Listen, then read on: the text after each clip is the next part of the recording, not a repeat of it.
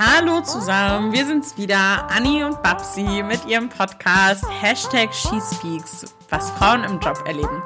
Wir sind natürlich viel interessanter als jeder True Crime Podcast, denn das sind wahre Geschichten. Das ist wirklich los in deutschen Büros. Und heute, Anni, habe ich uns einen neuen Fall mitgebracht. Und zwar den Fall von Franzi. Bin gespannt. Sehr gut. Also zuerst möchte ich einmal ähm, eine Frage an dich stellen, bevor wir wieder einsteigen. Und zwar, hast du es schon einmal erlebt, dass du Projekte, die du unbedingt haben wolltest, nicht bekommen hast? Und wenn ja, was glaubst du, was war der Grund, dass du sie nicht bekommen hast? Hm, gute Frage. Spontan fällt mir da jetzt gar kein Fall ein. Es könnte mhm. sein, dass es so am Anfang meiner Karriere der Fall war, mhm. als ich da eben noch nicht so die Position hatte, mhm. bei der es klar war, dass ich dann die coolen Projekte auch bekomme mhm. und man sich dann vielleicht noch ein bisschen mehr behaupten musste. Aber ich habe jetzt gerade gar kein konkretes Beispiel im Kopf. Okay, und hast du schon mal die Situation gehabt, dass du sozusagen dein, dich in deinem Job verteidigen musstest? Also das, ja, es ist wert, mich auf diesem Job zu haben. Ja, definitiv. Okay. So gefühlt sogar tagtäglich. Oh, okay. Also dadurch, dass ich im Marketing arbeite und das auch ein Bereich ist, der für viele Leute, die bereichsfremd nicht wirklich greifbar ist, mhm. Muss ich da sehr viel erklären, verteidigen und rechtfertigen. Okay. Und ich hatte eben auch oft Positionen, wo ich dann irgendwie die erste in der Abteilung war oder irgendeinen neuen Aspekt in die, mhm. neuen Aspekt in die Firma gebracht habe mhm. und dementsprechend musste ich da den einen oder anderen Rechtfertigungskampf führen. Mhm. Ja, das ist doch interessant, denn eigentlich ähm, ist es ganz häufig so, dass, ähm, dass wenn man nach diesem Thema googelt, dessen Thema ich jetzt noch nicht unbedingt verrate, ähm, dann findet man nur sehr viel aus einer bestimmten Position und zwar aus der Chefposition. Ja, wenn es um das Thema geht, wie überzeuge ich eigentlich meine Mitarbeitenden davon, dass ich wichtig bin? Ja, und ähm, dabei geht es gar nicht darum, heute geht es gar nicht darum, dass es auf Chefebene relevant ist, sondern es geht darum, dass es im Kleinen bereits anfängt. Und dieser Fall, von dem ich heute erzählen werde, der dreht sich um Franzi. Franzi arbeitet als Controllerin und Franzi hat einen neuen Job angenommen in einer großen Firma. Freut sich natürlich total, ist total aufgeregt und ähm, genau und hat äh, extrem bringt total viel Erfahrung mit. Also sie ist jetzt kein, ich sag mal, kein Newbie, sie steigt nicht neu irgendwo ein, sie hat einen guten Rucksack voller Erfahrungen mitgebracht, ähm, auch voller Referenzen eigentlich und äh, freut sich, die einfach aus, auspacken zu können. In einem relativ großen Team auch. Das muss ich auch vorab sagen. Und ähm, sie kommt an und äh, merkt schon im Großraumbüro, da sitzt nur ihr Team. Das ist echt ein großes Team, so ungefähr 20, 30 Leute. Also wirklich, puh, vor allem für Controller. Und sie kommt an und alle sagen ihr mal flüchtig Hallo und verschwinden sofort hinter ihren großen Bildschirm und sprechen halt einfach nicht weiter mit ihr. Na, also es gab eine sehr, ich sag mal, eine sehr überschaubare Begrüßungsrunde für sie. Eine sehr eisige Stimmung. Genau, das, wir, das wirkte auch auf sie so. Sie dachte so, okay, die sind alle gehetzt. Das ist eine riesige Firma. Die haben bestimmt einfach ein, ein also wirklich, die haben einmal voll zu tun, die müssen wirklich sich sputen. Ähm, es gibt einfach, also die To-Do-Liste ist wahrscheinlich ellenlang. Hat sie also nicht so viel darauf gegeben und dachte ich so, okay, ich friemel mich mal ein in die Thematik, ich guck mal, wie es läuft.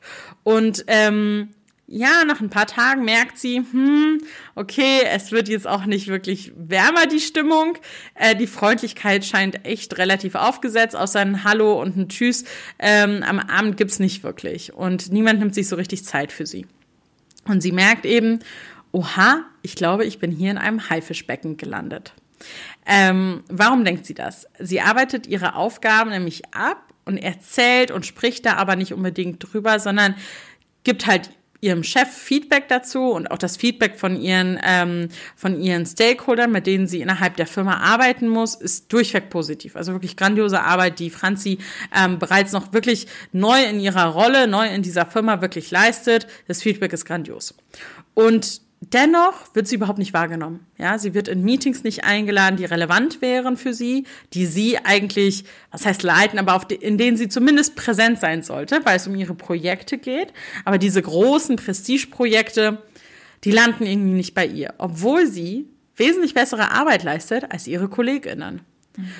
Und das, sie macht weiter und weiter und arbeitet noch härter, macht mehr Überstunden, und scheint dennoch irgendwie unterzugehen. Ähm, niemand nimmt sie so richtig wahr und sie wird eben auch nicht befördert. Und obwohl sie grandiose Arbeit geleistet hat, wie schon gesagt. Und jetzt die Frage an dich. Warum denkst du, ist das so? Warum glaubst du, bekommt Franzi nicht die guten Projekte? Mhm. Ja, da würde ich einfach sagen, weil andere lauter schreien als sie. Ja, das ist tatsächlich richtig.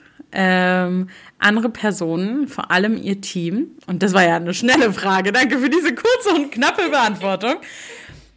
Das ist tatsächlich genau treffend gesagt. Es hat nichts mit ihrer Arbeit zu tun, es hat nichts mit ihrer Leistung zu tun, sondern Franzi bemerkt, dass ihre KollegInnen einfach extrem präsent sind, sich selber zu positionieren. Sich selber und ihre Arbeit publik zu machen, innerhalb des Teams. Ja, also egal, was sie auch gemacht haben, so klein, wie es nur geht eigentlich. Ja, die kleinsten Aufgaben werden aufgebauscht und zum Beispiel im Gruppenchat total groß gepostet. Ähm, in Meetings, in Gruppenmeetings wird nur darüber gesprochen, wie beschäftigt doch eigentlich die jeweiligen Personen sind. Dabei geht es um Updates. Du sollst einfach nur ein Update geben, äh, was eigentlich los ist. Und Franzi fokussiert sich eben nur auf das Wesentlichste, weil alles andere läuft ja im Hintergrund. Das ist ja kein Meeting, um darzustellen, wie, wie viele Arbeitsstunden ich leiste. Nichtsdestotrotz, Franzi ist eben ein stilles Mäuschen. Franzi arbeitet viel, buckelt hart, aber spricht eben nicht laut darüber. Und das soll ihr auch zum Verhängnis werden, denn in der ähm, Beförderungsrunde wird sie übergangen mit dem Grund tatsächlich von ihren äh, Chefs, dass ja niemand wisse, was sie eigentlich den ganzen Tag so treibt obwohl ihre ganzen Stakeholder, ihre ganzen anderen Abteilungen ihr perfektes Feedback gegeben haben.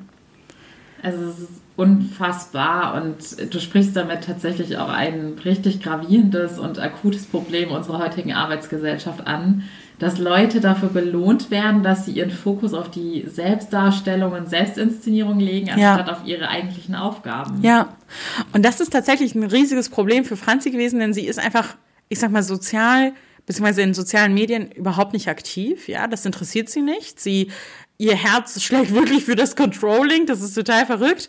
Ähm, sie mag ihre Arbeit gerne. Aber aufgrund dieses, dieses Chats zum Beispiel, den ihre Abteilung hat, ja, den hat sie irgendwann auf stumm geschaltet. Das konnte sie nicht mehr ertragen. Sie wurde ständig abgelenkt, weil immer wieder, auch immer wieder die gleichen Personen, ja, immer wieder darüber gesprochen haben, was sie für eine tolle Leistung erbracht haben, was sie für einen tollen Job gemacht haben. Ähm, hier nochmal ein Verweis und noch nicht mal, in manchen Stellen noch nicht mal über ihren Job gesprochen haben, sondern die haben dann plötzlich irgendwelche Links da reingeschickt, nur um einfach Sichtbarkeit zu zeigen. Und genau das wurde ihr nämlich zum Verhängnis, wie schon gesagt. Sie, ihr wurde dann gesagt, ja, Franzi, du wir wissen halt alle nicht, was du machst. Das ist nicht wirklich sichtbar. Du musst mehr Sichtbarkeit zeigen. Du musst mehr zeigen, dass du eigentlich, was du eigentlich wirklich an Erfolgen eingefahren hast. Denn nur so wissen wir dann auch, was du kannst. Und nur so können wir dir dann strategisch größere, Pro äh, ähm, nicht Probleme, sondern Projekte geben. Und da ist Franzi aus allen Wolken gefallen. Denn sie sagte, naja, aber ich zeig doch, in meinem täglichen Job, bei meiner täglichen Arbeit, was ich kann. Ich habe ein tolles Feedback bekommen und das reicht euch nicht? Nee, weil du bist nicht präsent. Niemand sieht dich innerhalb unseres Teams. Und sie stach einfach nicht heraus innerhalb ihres Teams. Also es ist für mich einfach total paradox, dass es auch unternehmensseitig gefördert wird, mhm. dass man nicht seine Arbeit erledigt, sondern sich einfach wirklich ja so in Szene setzt. Und genau. das ist ja mehr Schein als Sein, wenn man sich nach außen hin gut darstellt und da so viel Energie rein investiert. Mhm. Anstatt halt einfach mal sein Zeug zu erledigen. Mhm. Und ist dir das auch passiert? Musstest du da, da auch, also im Marketing kann ich mir auch gut vorstellen, dass es da ja eigentlich auch vieles zu zeigen gibt. Ähm, wie sieht ja. das bei dir aus? Ja, ja, tatsächlich. Also solche Diskussionen habe ich schon das Öfteren mit meinen Vorgesetzten geführt. okay. Und da hatte ich dann auch wortwörtlich gesagt, dass ich es nicht als meine Aufgabe sehe, dass ich hier internes Marketing betreibe. Denn ich bin dafür da, dass ich das Unternehmen nach außen hin darstelle, aber ich muss mich nicht selbst vermarkten. Ja. Also ich habe das äh, zu diesen Zeitpunkten auch nie verstanden, wo denn da der Mehrwert sein soll, dass also was genau ist denn da der Vorteil für das Unternehmen, mhm. wenn ich mich da in Szene setze? Es ist doch mhm. tatsächlich, ja, also es heißt heutzutage immer, man soll sein persönliches Branding oder mhm. aus sich selbst eine Brand machen, um wahrgenommen zu werden. Und ja, es hat sicherlich Vorteile, wenn die Leute deinen Namen kennen und wissen, was du machst. Ja, ja. Aber ich sehe es halt einfach nicht als meine Hauptaufgabe an und ich sehe es auch nicht als potenziellen Kritikpunkt an, wenn ich da nicht genug Zeit investiere. Ja, eben. Und ich meine, ich verstehe das total auch aus kommunikativer Sicht, ja, dass ähm, natürlich andere Teammitglieder wissen müssen, woran ähm, wird denn hier eigentlich gerade gearbeitet, ja, was ist schon erledigt, äh, damit natürlich keine doppelte Arbeit entsteht. Aber darum geht es ja nicht. Es geht ja wirklich darum, dass Kritik geübt worden ist, jedenfalls hat es Franzi so verstanden, an ihrer Person, dass sie lauter sein muss. Sie muss den Raum mehr einnehmen. Sie soll doch mehr in Meetings sprechen. Und sie sagte eben dann auch, ja, ich sag doch was, wenn ich was zu sagen habe. Ja. Und nicht nur, weil es erwartet wird von mir, dass ich jetzt irgendwie meinen Senf dazu gebe, obwohl es doch schon dreimal gesagt worden ist. Ja, genau. Also ich bin der absolute Typ Franzi oder Team Franzi. Team Franzi. ich sage nämlich auch immer nur was und das ist mir auch immer zum Verhängnis geworden, aber vor allem eher am Anfang meiner Karriere, als die mhm. Leute vielleicht auch noch, man hatte da eben noch nicht so dieses Standing, dass die Leute wussten, was du so kannst. Und da wurde nichts sagen immer dem gleichgesetzt, du sagst nicht nichts, weil nichts Produktives beizutragen hast, sondern du sagst nichts, weil du nichts kannst. Wow. Und da war es wirklich so, wer am lautesten schreit und am meisten redet, der kann auch am meisten. Und das ist so eine Einstellung, mit der kann ich mich nach wie vor nicht anfreunden, mhm. weil das ist meiner Meinung nach einfach typabhängig und da kann man sich auch nicht verstellen. Und wenn ich schon zur Schulzeit niemand war, der aus Prinzip immer nur rausgebrüllt hat, um irgendwas ja. gesagt zu haben oder eine Eins als mündliche Note kriegt, ja, ja. dann wird sich das höchstwahrscheinlich auch nicht ändern. Also ich glaube, es hat sich bei mir ein bisschen wieder normalisiert oder nicht normalisiert, es ist weniger zum Problem geworden, dadurch, dass ich mit der Zeit natürlich ein größeres Selbstbewusstsein bekomme, ja. dadurch, dass meine Expertise gewachsen ist und ich auch dementsprechend dann mehr gute Sachen in Meetings beitragen kann. Ja. Und dadurch hat sich das vielleicht auch wieder selbst so ein bisschen behoben, weil das den mhm. Leuten nicht mehr so auffällt, dass ich dann ruhiger bin. Ja. Aber ich habe nach wie vor noch dieselbe Einstellung und finde es super, wie Franzi es macht, weil ich muss ganz ehrlich sagen, ich habe auf diese typischen Dummschwätzer im Job keine Lust. Ja, das ist sehr hart, aber das ist eigentlich genau der Punkt. Nicht wahr? Weil de, äh, diese, du hast die Dummschwätzer genannt, diese Personen, die einfach nur sprechen um des Sprechen Willens, die rauben ja einem auch total viel Zeit in Meetings, die du eigentlich viel konstruktiver nutzen könntest. Oder auch, das ist für mich immer so Lärm. Das ist einfach Lärm und ich kann da nicht filtern. Also es ist zum Beispiel Franzi passiert, sie hat dann Sachen übersehen im Chat, weil aufgrund des Lärms innerhalb dieses Chats, dieses aufgrund dieses Positionierungslärms hat sie wichtige Sachen oder interessante Sachen, die für sie einfach auch cool wären zu wissen, hat sie übersehen, hat sie nicht mitbekommen. Ja. Und das ist ja genau das Ding, das ist ja genau kontraproduktiv. Und so kann das ja nicht laufen. Ich habe dir ja schon einmal diese Geschichte erzählt, dass eine ähm, Kollegin von mir, die hat, ähm, die ist unfassbar ruhig. Sie sagt nie was, aber wenn sie mal was sagt, dann ist das so auf den Punkt und niemand macht ihr da was vor. Also wenn sie den Mund aufmacht, dann ist das einfach brillant, was sie sagt. Das ist einfach brillant. Und ähm, sie hat aber auch Phasen, da sagt sie einfach tagelang nichts. In Meetings zu Projekten, da sagt sie nichts. Und wenn sie was sagt, dann hört aber auch jeder zu. Und das musst du dir auch erst einmal erarbeiten. Und das ist ihr, ich sag mal, ähm, USP. Sie ist dafür bekannt und berühmt. Und das, was sie dann zu sagen hat, das ist einfach auch wirklich, äh, das ist, äh, ich würde nicht sagen erderschütternd, aber es bringt einen immer weiter. Es ja. bringt einen auf jeden Fall weiter. Und so kann man eben auch weiterkommen in ihrem Job. Dennoch kriegt sie immer wieder Vorwürfe. Ne? Also sie hört immer mal wieder Vorwürfe. Ja, Julia, du musst ein bisschen lauter sein. Du solltest schon ab und an noch mal mehr sagen. Du solltest präsenter und visibler sein. Und sie weist es regelmäßig zurück. Sie sagt, nein, ich halte Präsentation, wenn ich bei der Präsentation etwas zu sagen habe. Ich melde mich zu Wort, wenn ich etwas Produktives, Konstruktives beisteuern kann. Also so wie Franzi eigentlich. Und ähm, das finde ich unglaublich bewundernswert, dass es so Personen gibt, die einfach wirklich stoisch diese Ruhe ausdrücken können. Großartig. Ja, genau, die sich dann nicht dem ganzen, diesem Gruppenzwang fügen. Genau. Denn, also, je mehr ich da so drüber nachdenke, also ich hatte auch so Situationen, dass dann von mir verlangt wurde, dass ich jetzt wieder irgendwie vor allen Leuten eine Riesenpräsentation halte, die mich Vorbereitungszeit kostet, die den Leuten, die zuhören müssen und gar keinen Bock drauf haben, auch Zeit kostet. Ja. Ich meine, jeder, den es wirklich interessiert, der kriegt die Infos auch so, ohne mhm. dass ich da jetzt eine Stunde vor allen reden muss. Genau. Und da denke ich mir, es, also bei so, ich hatte sowas tatsächlich schon öfters und dann kam es auch immer total ungelegen, wenn ich eigentlich ganz viele andere Sachen zu tun hätte. Aber je mehr wir darüber reden, frage ich mich einfach, was glaubst du, ist denn der Sinn dahinter oder der Ursprung des Ganzen? Warum wird mhm. sowas überhaupt verlangt? Ja, ich glaube tatsächlich, es hat auch einen Grund, warum, als ich danach gegoogelt habe, nach Positionieren im Job, warum es nur auf Chef, also es kam nur Artikel raus zum Thema, wie kann ich mich als Chef positionieren, sodass ich als Chef wahrgenommen werde. Ich glaube tatsächlich, das hat etwas damit dann auch zu tun. Also Personen, die ähm, ja, beziehungsweise anders, nicht Personen, die äh, sich positionieren wollen, sondern anders. Du bist auf eine Position gekommen, ja, durch unterschiedliche ähm, Dinge, ja, oder Einflussfaktoren. Entweder du hast grandiose Arbeit geleistet oder du hast eben laut geschrien. Ja, es gibt ja unterschiedliche Möglichkeiten, nach oben zu kommen. Und ähm, dann musst du dir ja auch irgendwie, ich sag mal, Gehör verschaffen oder Respekt verschaffen. Oder diese, diese Hierarchie, die ja herrscht, die muss ja auch irgendwie eingehalten werden. Du musst ja als Chef wahrgenommen werden. Und ich glaube, da ist Positionierung tatsächlich, tatsächlich wichtig. Wie möchte ich als Chef wahrgenommen werden? Möchte ich hier der strategische Kopf sein? Möchte ich hier der empathische, ähm, der empathische Freund von nebenan sein? Wer möchte ich eigentlich sein? Möchte ich der harte Durchgreifer sein? Und ich glaube, da ergibt das Sinn, weil es vielleicht auch Personen äh, gibt, die dich als Chef nicht wahrnehmen. Und deswegen soll das vielleicht auch auf kleinerer Ebene einfach schon einem beigebracht werden. Ich könnte mir das vielleicht vorstellen. Aber ansonsten gibt es für mich keinen Grund, das nachzuvollziehen. Ich habe das Gefühl, dass das auch unabhängig der Unternehmensgröße ist.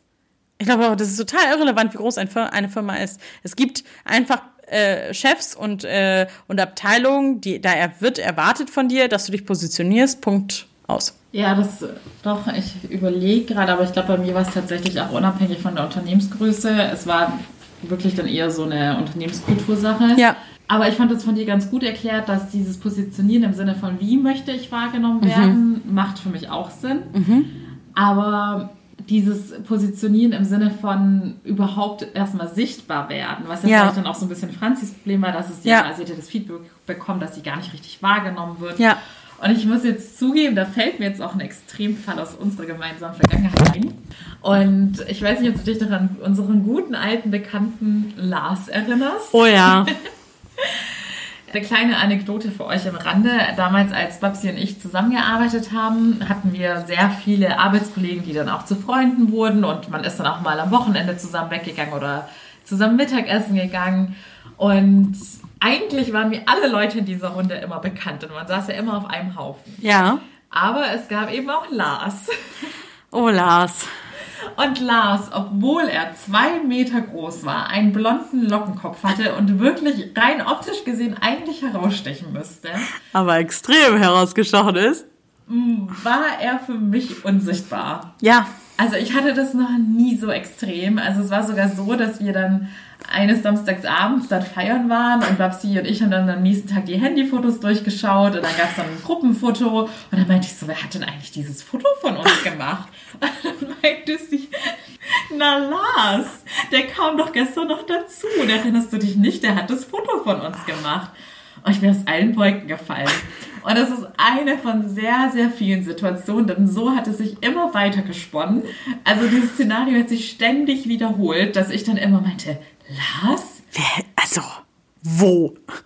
Wo war der denn? Oder teilweise sogar, wer ist denn Lars? Also genau. Es war unfassbar. Ich konnte es selber nicht glauben, dass ich ihn so oft vergessen habe. Und ich, ja, es war für mich auch nicht greifbar, weil er für mich ja unsichtbar war. Und ich konnte dieses Phänomen nicht nachvollziehen. Und ich glaube, ja, es, ähm, ich verstehe so ein bisschen diesen Aspekt, dass man sagt, dass manche Leute dann vielleicht manchmal in so gerade größeren Gruppen untergehen. Ja. Aber trotzdem auch da finde ich es dann wieder schwierig, weil es halt einfach so sehr an der individuellen Persönlichkeit hängt und ich nicht ein Fan davon bin, dass sich alle Leute so dieser Allgemeinheit fügen müssen, ja. nur um Mitläufer zu sein und es allen recht zu machen. Also ich bin nach wie vor Team Franzi. Ja, und nicht Team Lars, ne? Also ähm, das fand ich wirklich. Also ich meine ganz ehrlich, Leute, ne, jetzt mal unter uns, aber äh, also Lars war wirklich präsent in unserem Leben eigentlich. Es war jetzt nicht so, wir haben ein Büro geteilt mit ihm. Es war jetzt nicht so, dass er eine unbekannte Größe war. Und ich meine, er war ja auch mit uns feiern, also im privaten Leben. Er war von Anfang bis Ende dabei. Und Anni hat ihn einfach nicht also am nächsten. Und wir waren nicht betrunken. Und trotzdem hat Anni sich einfach nicht daran erinnern können. Er war da. Ja, Anni, wir sind sogar zeitweise vor ihm weggelaufen irgendwann. Einfach weil Lars auch sehr aufdringlich wurde mit der Zeit. Aber das war schon seine Lust, ein lustiger Abend. Es war eigentlich das Motto des Abends. Und du wusstest das am nächsten Tag einfach nicht mehr. Du hast den total aus deiner Erinnerung gestrichen. Also das ist für mich echt ein Phänomen. Aber was glaubst du denn, was hat dieses Phänomen denn ausgemacht? Also was glaubst du, warum mhm. konnte ich ihn mir einfach nie merken? Ich glaube einfach, er hat keine Rolle gespielt. Ich meine, du warst auch nicht ähm, eng verbandelt mit ihm beruflich zum Beispiel, ja. Also ich musste tatsächlich häufiger auch enger mit ihm zusammenarbeiten an mehreren Projekten. Die hattest du jetzt nicht. Und ich glaube, in einer gewissen Phase auch im Leben, da trifft man so viele Personen, so viele unterschiedliche Personen, dass man irgendwann dann auch Abstriche, Abstriche machen muss. Und wenn jemand einfach nicht vom Typ her, nicht für dich persönlich auffällig ist, dann ist die Person einfach nicht präsent. Ich glaube tatsächlich, da, das war's, mehr, mehr gab's dazu nicht. Selektive bei dir. Wahrnehmung. Ja, total, total. Und äh, das finde ich wirklich, das fand ich beeindruckend. Na gut, aber Team Franzi, wir kommen wieder zurück zu Franzi. Genau, weil zu Team Franzi fällt mir noch mhm. ein, was ich da total absurd finde, ist, dass sie ja auch rein objektiv gesehen, also sofern man das als objektiv bezeichnen ja. kann, dass sie Feedbacks bekommen hat, aber auch, ja, das Kollektiv hat eigentlich entschieden, dass sie super Arbeitsleistung erbringt. Richtig. Und da verstehe ich dann irgendwie nicht so ganz, wie kann dann trotzdem die Beurteilung anhand dessen stattfinden, was so die, ähm, der Rest des Unternehmens denkt oder sieht oder also das ist wieder so dieses typische Phänomen, dass man vom Äußeren her, von der äußeren Wahrnehmung her so definiert wird. Mhm. Und das finde ich total absurd, weil eigentlich ist ja, sollte man immer davon versuchen, wegzukommen, sich da so von diesen äußeren, von der äußeren Wahrnehmung so abhängig zu machen und ja. seinen Selbstwert irgendwie anders definieren. Ja. Und dass der Arbeitgeber das dann noch unterstützt dass man sich dann so von anderen so verurteilen lassen muss mhm. oder beurteilen lassen muss. Das finde ich ja, seltsam. tatsächlich ja. Und ich glaube, hier war tatsächlich auch nochmal bei Franzi ganz besonders, dass sie war ja nicht sichtbar anscheinend für ihren Chef. Und dass dieser dann trotz dieses guten Feedbacks einfach immer noch behaupten konnte, ich weiß ja gar nicht, was du machst. Ja, weiß ich, was, was weiß ich, was du den ganzen Tag machst. Dass das schon ausreichend ist. Ja? ja? Und keine Zahlen mehr dafür gesprochen haben, keine Leistung mehr dafür gesprochen hat, sondern der Chef hat es einfach nicht gemerkt. Und vielleicht war ja Franzi für den Chef wie für dich Lars. Ne? Und was machst du denn dann? So, also das klingt jetzt natürlich total überzeichnend, aber ähm, so. Ein Fleck für ihn. Genau, und äh, das, also um jetzt mal zu spoilern, das Ende der Geschichte ist eigentlich, dass Franzi tatsächlich sich einen neuen Arbeitgeber gesucht hat, weil sie das so nicht weiter mit sich machen lassen wollte. Sie wollte eben auch nicht mit ihrer eigenen Persönlichkeit brechen und dann auf Biegen und Brechen irgendwie versuchen, sich zu positionieren, sichtbar zu machen, äh, weil sie eigentlich immer noch äh, Anhängerin dessen war, äh, dass ihre Taten eigentlich ähm, äh, für sich sprechen und eben nicht nur ihre Worte. Und dementsprechend hat sie ihren Arbeitgeber gewechselt und ist jetzt total glücklich in einer neuen Firma, wo eben wirklich auf ihre Arbeit geachtet wird. Ja, das kann ich mir sehr gut vorstellen, dass sie auch jetzt erst richtig glücklich werden kann, weil ich hatte da auch schon verschiedene Ausprägungen von erlebt und mhm. bei den Vorgesetzten, die da extrem viel Wert drauf gelegt haben, da natürlich habe ich mich dann stückchenweise angepasst und auch versucht, mit meinen Erfolgen zu prahlen, aber immer wenn man sich mit etwas nicht so 100% identifizieren kann, wird man auch nicht richtig happy damit. Also ja. ich kann ihren Schritt absolut nachvollziehen und ja. Aber glaubst du, dass es auch was mit Bescheidenheit zu tun hat, dass wir auch schnell irgendwie, ich weiß nicht, wir, also auch vor allen Dingen äh, Frauen, auch vielleicht schnell so, also man, es, es schickt sich ja nicht zu prahlen, was du ja sagtest, ne? Also man prahlt ja nicht, das ist ja keine gute Tat. So, und glaubst du, dass das ähm, auch was damit zu tun hat, dass das uns irgendwie auch äh, nicht so, was heißt beigebracht, aber uns wird ja immer gesagt, ja, nee, prahlen solltest du natürlich nicht, ne? Es geht immer um Bescheidenheit. Persönlichkeit. Und das zieht natürlich am meisten. Ich glaube, das ist halt auch ein Widerspruch, ne, in sich. Ja, also ich glaube tatsächlich, dass es dann so wahrscheinlich auch so durch die Erziehung geprägt wird vom Elternhaus, wie man, mhm. wie es da so gehandhabt wird, ähm, ob man da zur Rampensau erzogen wird, mhm. die ja vielleicht auch mal mit den ähm, Erfolgen anderer Leute gerne prahlt mhm. oder ob mhm. man halt wirklich eher so bescheiden und selbstreflektiert erzogen wird mhm. und was man da so für Werte vorgelebt bekommt. Und also wenn ich jetzt für uns beide spreche, ist es, glaube ich, sogar teilweise so, dass selbst wenn ganz offensichtlich gesehen tolle Erfolge erreicht worden sind, es uns trotzdem irgendwie unangenehm ist, darüber Total. zu reden. Ja. An der Stelle verweise ich auch mal auf unsere erste Folge, in der sich Babsi offenbart hatte zu dem Thema Hochstapler-Syndrom. Sehr spannend. Und ja, genau. Also ich glaube, dass wir wirklich eher so dazu neigen zu denken, man fühlt sich jetzt komisch, wenn man das jetzt extra noch in den Vordergrund spielt. Ja. Und sogar wenn andere einloben, ist es teilweise noch unangenehm und man Total. freut sich gar nicht richtig drüber. Ja. Da in der Hinsicht sollten wir auf jeden Fall aber auch ein bisschen dran arbeiten, weil es ist ja eigentlich keine gesunde Einstellung. Man nee. sollte ja lernen. Ich, ich erinnere mich in dem Zusammenhang auch, dass Babsi bei einem ihrer größten Achievements oder in einem Interview gesagt hat, dass sie noch nie gesagt hätte, dass sie auf sich selbst stolz sei. und das ist auf jeden Fall was da, glaube ich, kann man noch dran arbeiten, weil ja. das sollte man lernen, dass man auf sich selbst stolz ist ja. und ja, sich selbst auch die verdiente Anerkennung gibt. Ja. Das tut einem ja selber auch ganz gut. Man sollte auch mit sich selbst so umgehen, wie man es gerne mit anderen macht. Und ja, stimmt. Ich meine, wir beide würden uns gegenseitig immer sofort loben. Ja, das stimmt. Deshalb, da müssen wir dann auch zugeben, dass wir da in dem Sinne dann auch ein bisschen eine Schwäche haben. Also es Absolut. eigentlich so, auch hier mal wieder so das berühmte Mittelmaß. Ja. Wobei andererseits, nee, es ist ja gar nicht so richtig das Mittelmaß. Eigentlich finde ich, wäre die gesunde Lösung, dass jeder so seine Erfolge anerkennt und sich auch darüber freuen kann, aber dass man trotzdem nicht da unbedingt damit dann rausgehen muss. Pausieren geht, ne? Ja, ja. die Mannschaft da so rumprallen muss. Ja, das stimmt. Ja, gesundes Mittelmaß, beziehungsweise was passt zu deiner Persönlichkeit und wo ist, ähm, ja, wie fühlst du dich am wohlsten ne, damit? Und gleichzeitig aber ähm, mach ruhig da, also es schadet nicht, auch mal seine Erfolge zu unterstreichen. Ja.